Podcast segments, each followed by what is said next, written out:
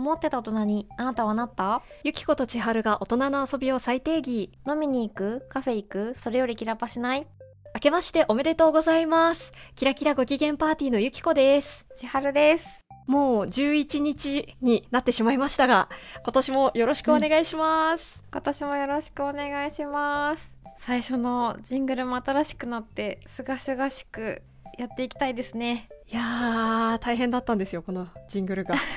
あのねジングルゆきちゃんが新しく作ってくれました。はい頑張りました。キラキラキラキラしてる。いやーなんか何やってもかっこよくならなくってあの素人だから当たり前なんだけど あのいやなんか皆さんあの今回すごい苦悩したみたいで力作なんですよ。ーそうなんですよ。いや私あの昔にちょっとだけあのバンドをやってたことがあってなんか新情報。バンドのうん。そう。バンドのねなんか音のイメージってなんとなくわかるんだけどあの今回ラッパラッパだったでしょ？ああ確かに。ラッパのアレンジってなんか何もわかんなくって。じゃあ使うなよみたいな感じなんだけど。でもねやりたかったの。えーなんか懐かしい感じで私は好きです。いやーそう言ってもらえると嬉しい。あのこれちーちゃんにもさキラキラっていうの何回か言って録音送ってもらったじゃない、うんでなんかねそのキラキラっていうの入れたらあーなんかこれでいいかなっていう気持ちになれた。あそれはじゃあ私のキラキラがうん最後に仕上げさせていただいたということでよろしいでしょうか？そう。ないやでも本当にねなんかキラキラでね仕上がった。すごいなって思った。なんかあーよかった。雰囲気って大事だね。ではこの新しいキラキラジングルを使って1年また頑張っていきたいと思います。よろしくお願いします。よろしくお願いします。今年のキラパの目標はまあ変わらず配信することですね。うんそして今年はちょっとだけねリスナーの皆さんと心の距離を縮めていきたいなって思ってます。ちょっとだけね。そうですね、うん。ねあのーキラパはお便りを募集したりはしていなくて X とノートをやってるんですけどそちらでもあのご感想ツイートいただいた時もあのリプライをしていなかったりいいねだけさせていただいてるんですけど、皆さんの感想ポストリツイートとかもしていなくてそれは私たちなりにこう理由があってしていることなんですがあの本当にご感想ツイートは嬉しくって本当に。もういいねする時本当にこうクリックする瞬間も土下座してるし、あの私恥ずかしいんですけど全部スクショ撮ってるんですよ。わかる。わかる。それぐらい本当に嬉しくて励みになっているんですがやっぱりその私たち、まあ、シャイガールというかうん顔が見えない方とのコミュニケーションに対してまだそこまで責任を持てないっていう考えとかもあってお返事をする時間をこう感想をくれたあなたのためにもっと面白いものを作ることに使おうという気持ちで、まあ、今の、えー、と SNS の使い方は継続させていただきたいなと思っておりますがですが今回の企画なんと勝敗を X の投票機能を使って皆さんにそうあなたに決めてもらいたいと思ってます。そうあなたです。あなた今聞いてるあなたに言っています。そうそして勝敗。そというわけで今回のキラパはう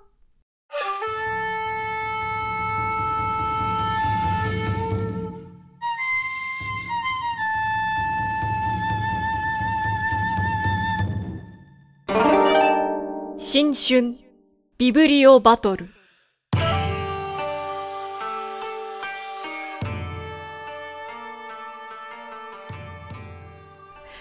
これね私がねずっとやりたかったやつなのいやーゆきちゃん本好きだからねそうこれ本大好きであのいろんな人がいろんな場でやってるでしょう。うんうん。私本読むのすごく大好きなんで面白い本を知りたいっていうのももちろんだし、あーうんうん。なんて言うんだろうその人の心の本棚を見たいみたいな気持ちがあって。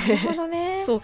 その人がおすすめしてくれるのってどんな本なんだろうってすごい気になるのよ。その好きな本っていうのは結構パーソナリティが出るといううか。そそうそうそう。本のおすすめってすごく本を勧める以上の意味があるんじゃないかなって思ってて。おー。でハードル上がった？上がったね。そういうつもりじゃなかったんだけど まああの気楽に聞いてもらえればなと思います。私もゆきちゃんがどんなのを紹介してくれるのかなってすごく楽しみにしています。今回のビブリオバトルはゆきことちはるがリスナーのあんたにおすすめしたい本を制限時間5分間でプレゼンします。それぞれのプレゼンを聞いて、あなたが特に読みたいと思った方に、キラパの X のポストの投票機能を使って1票入れてください。投票可能期間は1月18日16時59分までです。ぜひよろしくお願いします。よろしくお願いしますあとですねただで投票してほしいというのも、まあ、おこがましいかなと思いましたので、えー新年ですしいつも聞いてくださっているあなたに感謝を込めまして私が見ると今年1年とても運が良くなって全てがうまくいく幸せになれるイラストを描きましたので こちらを見にキラパの X に来ていただいてそしてついでに投票もお願いしたいと思っております めでたい。ケーキ。絶対幸せになれるのでいやー、最高。腕によりをかけて書きたいと思っております、うん、新年にふさわしいですね。はい。それでは、始めましょうか。はいえっ、と、ビブリオバトルって大体こう本を手に持って見せながらバトルすることが多いんですけど、いかんせん今回音声だけなので、よろしければぜひ、省映も Amazon などで見てみてください。概要欄の方にリンクも貼っておきます。それでは最初はゆきちゃんお願いしますよし。いきます。用意。はじめ。私が紹介したい本は、ひどい民話を語る会です。えー著者は、これ4人いるんですけど、京極夏彦、多田克美、村上健二、黒四郎の4人です。では、まず最初に、昔話を一つ聞いてください。昔々、あるところに、なんかよくわかんないけど、桃から生まれたっぽい桃太郎とかいうやつがいました。桃太郎は山へ行き、大きな大きな松の木を根こそぎ引っこ抜きました。バキバキバキそれを家に持ち帰って家に置くと、家が倒れてしまいました。メキメキメキ おじいさんは鍋の中に首を突っ込み、おばあさんは飯桶に首を突っ込み、死んでしまいましたとさ、おしまい。えーこのお話、この本の中で紹介されているものなんですけど、この本は民話に詳しいおじさんたちが、こういうひどい民話を語り合う対談をまとめたもので、えー下ネタ、オチなし、意味不明みたいな話のオンパレードです。民話って聞くとストーリーがちゃんと完成していたりはっきり教訓があったりするようなものを想像しがちだと思うんですね。うん。でも民話って人々が語ったお話だったわけです。人が面白おかしく語る話ってそんな整合性が取れてたり教訓があったりするものばかりだったわけじゃないんですよ。お話って娯楽だったんですね。インターネットはもちろん本も何にもなかった時代にすごく大事なエンターテインメントだったんです。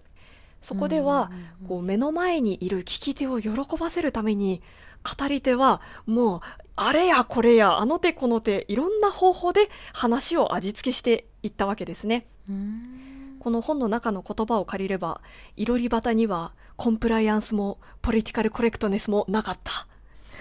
そうして生まれたのがひどい民話なわけです。民話ってフィールドワークとかで採集されて本とかにまとめられるときにこういうひどい話って切り捨てられてしまいがちなんですよ。あんまりひどいからでもこういう下ネタ、オチなし、意味不明みたいなひどい話にこそ読み物じゃなくて人が語るライブエンターテインメントだった語りの魅力が詰まっているというのがこの本の趣旨なんですね。で、私、あの、伝統芸能とか見ると、これが作られた当時って人々にどう受け入れられてたんだろうってすごく考えるんですよ。例えば歌舞伎とかって今では格式高い伝統芸能みたいになってるけど当時はもっと大衆の娯楽だったっていう話を聞きますよね。でそういう伝統的なものを見ると当時の人々の生活の中でそれはどういうふうに生きてたんだろうっていつも思うんですね。でこのひどい民話を読むと当時の昔の人たちのその生活実際に生きていた場所が見えるような感じがしてすごく楽しいなって思いました。このいろり端エンターテインメントを実際に体験できるようなそういう楽しさがありますでねこれあの対談になってて対談っていう形式もすごくいいんですよ、えー民話で人が語るものだったっていうのを大事にしてる本なので、まあ、あの本にする以上活字にはどうしてもなってしまってるんですけど対談っていう形式でこの人たち人々が話してる雰囲気が味わえるのがすごくいいなって思います。で特にこの著者の一人である京極夏彦皆さんご存知京極夏彦京極夏彦はねもう文字になってても分かるぐらい語りが上手なんですよ。ああそうなんだそうこの人の語りで、このひどい民話の面白おかしい話が楽しめるっていうのも魅力の一つだと思います。この話、この本、妖怪とか民話とかが好きな人は、絶対に楽しめる一冊だと思います。おすすめです。そこまで。おーありがとうございましたありがとうございました。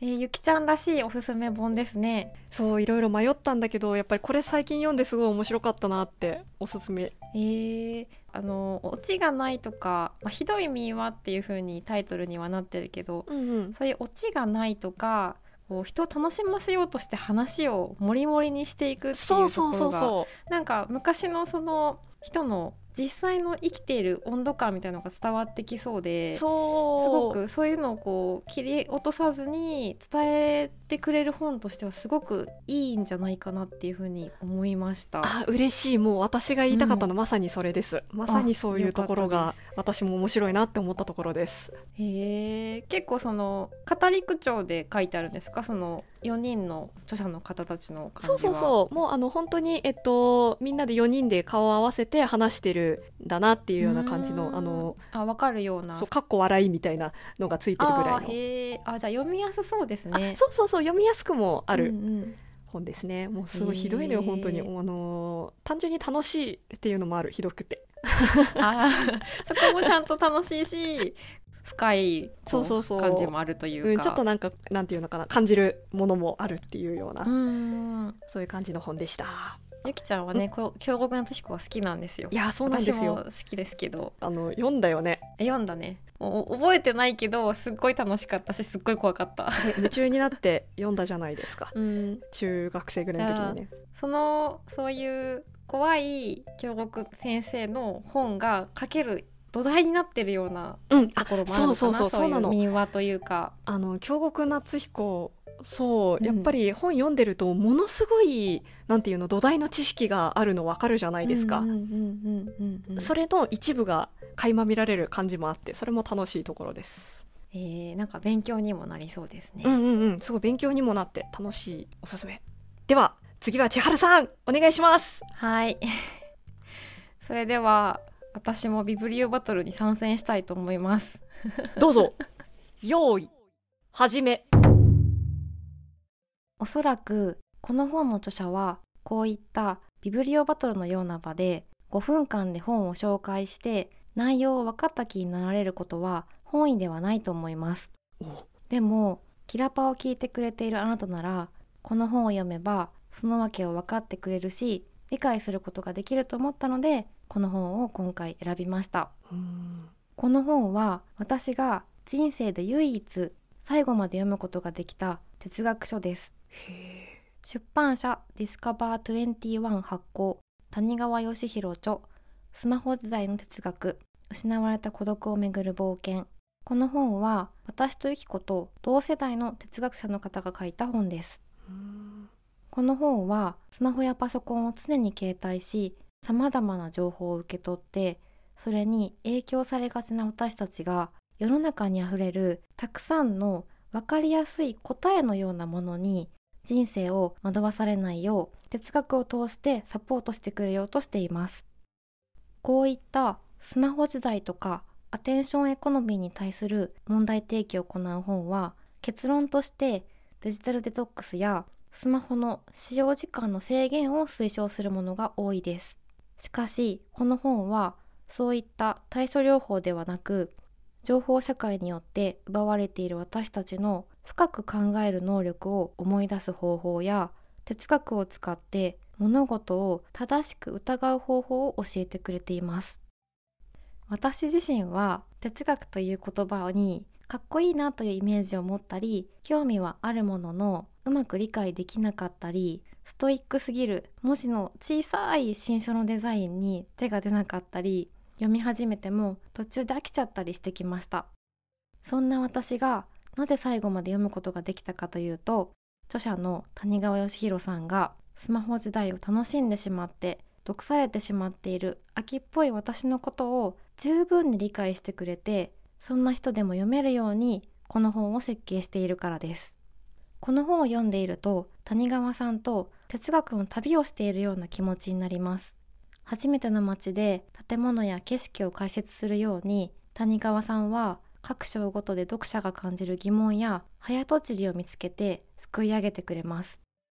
そしてもう一つ読みやすいポイントは対話やシチュエーションの例としてエヴァンゲリオンのキャラクターのセリフや村上春樹のドライブ・マイ・カーのシーンを挙げ昔の哲学者の思考法を現代の場面に的確に当てはめて解説してくれているところです。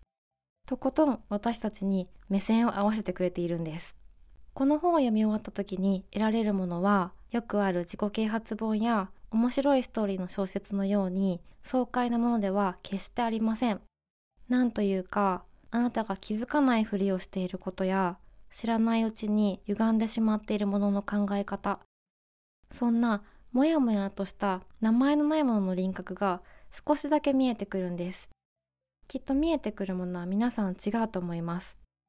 この本を読むとそのことと向き合うこと簡単な答えを出そうとせず注意深く考え続ける態度を取ることができるようになるはずです。タイトルの失われた孤独をめぐる冒険の孤独はマイナスな孤独ではなくて自分自身と向き合う時間をポジティブに言い表したものです。その孤独の中に現代のインスタントな回答方法を持ち込まず考え続けること。そのための冒険に谷川さんが絶対に私たちを見捨てずに寄り添ってくれます。これは私たちがいつも触れているメディアがくれる分かりやすい楽しさではないかもしれません。でもきっとあなたなら自分自身のモヤモヤの中からすでにあるコンテンツなんかよりずっと大切で面白いものを見つけることができると思ったのでこの本を紹介しました。そこまで。面白そう、はい。あー緊張した。いやあの緊張ひしひしと伝わってきました。えー、すごい面白そう。あのーこのなんていうのかな。簡単な答えを求めてしまいがちっていうのをすごく私も日々感じててあの危ないなって思ってた、思ってました。なんかそれをあの、なんていうんだろう解消してくれるっていうかそれって哲学なんだっていうのをあの、うんうん。知らなかった。哲学ってそういうものなんですね。うん、いやなんか私自身もこの本のことをきちんと理解できているかもうちょっと難しくてうん。わからないんだけど多分哲学の思考法を使うことで分かったと思わずに考え続けるっていううん多分今ってさこうやって5分で説明しろとかさ あのいや本当そう。感想を言う時もなんかうまいこと言わなきゃいけないとか、早く分かりやすく伝えることが能力が高いことみたいな風にうんうんなっている。それはやっぱりスマホっていうすぐに返答が返ってくるものがあることにまあ起因してるっていうのを気づかされたので全然スマホがあることは悪いことじゃないんだけど、うんうんうん。こういう本があって本当にね丁寧に解説してくれているので、うんうんなんかそれを読む気持ちよさはあるんですよ。うーん。各章ごとにちゃんとスモールゴールを作ってくれてるんですよね田中さんは。なのでなんかその、うんうんすぐ答えを欲しがる私たちのことをいい子いい子しながらうん。ちゃんとあなるほどね。すごいな。そうそうそう解説してくれるので。本の構造としてねその私たちうん。がすぐに答えを求めちゃうっていうことを前提として作ってくれてるわけね。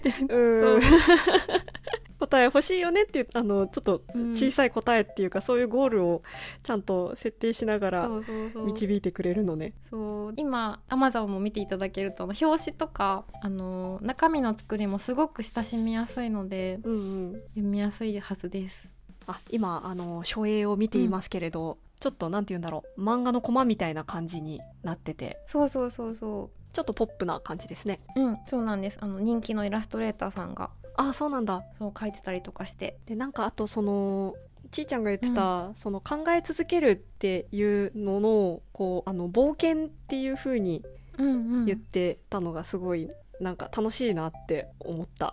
あそうそう。哲学とかわからないことをこう難しいこととか暗いこととか捉えずに楽しむというか自分自身と過ごす時間っていう風に表現してるのがすごく面白かったですね。う。ーうんん。えー、読みたい、ぜひ読んでいただきたいなと思います。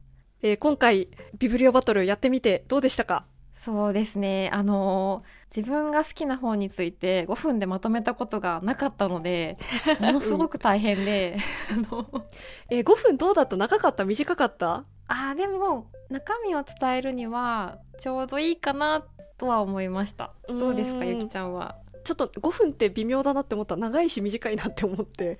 うん。確かに。内容をもっともっと紹介したいって思うとすごい短いんだけどでもじゃあ、うん。あのそのギュッとしたエッセンスだけにしようと思うと結構長くって。うーんこの本の魅力をどうやったら伝えられるだろうって考えるのってなんか私がこの本何が好きで何がどう響いたんだろうっていう自分自身の読書の振り返りみたいでもあってやる側としてもすごい楽しかった。そうだね。やっぱり紹介するとなるともう一回読み返してあうんここ面白かったとかここ伝えたいなとかねこう、うん。自分より読書が深まる感じがしました、うんうんうんうん、その点ではすごくやってよかったなと思います。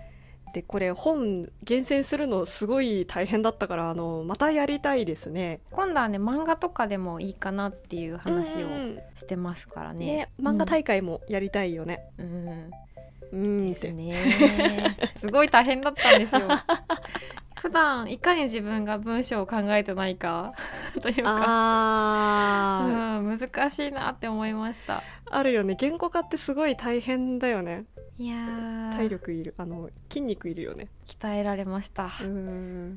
それでは、えー聞いていただいた皆さんはどう思ったでしょうか？ゆきこのひどい民話を語る会か千春のスマホ時代の哲学どちらを読みたいと思ったかをキラパの X でぜひ投票してください。ぜひお願いします。えー、あなたに言っています。あなたに。あなたです。これを聞いてくれているそこのあなた。いつもキラパを聞いてるけど X 見てないよっていうあなたにも言っています。よろしくお願いします。開運イラスト準備してますはい。あなたに幸せになってほしい。ぜひ何でもうまくいっちゃうぞ。ありがとうございました。ありがとうございました。千春でした。ゆきこでした。またねあこのエンディングも変わってます。頑張りました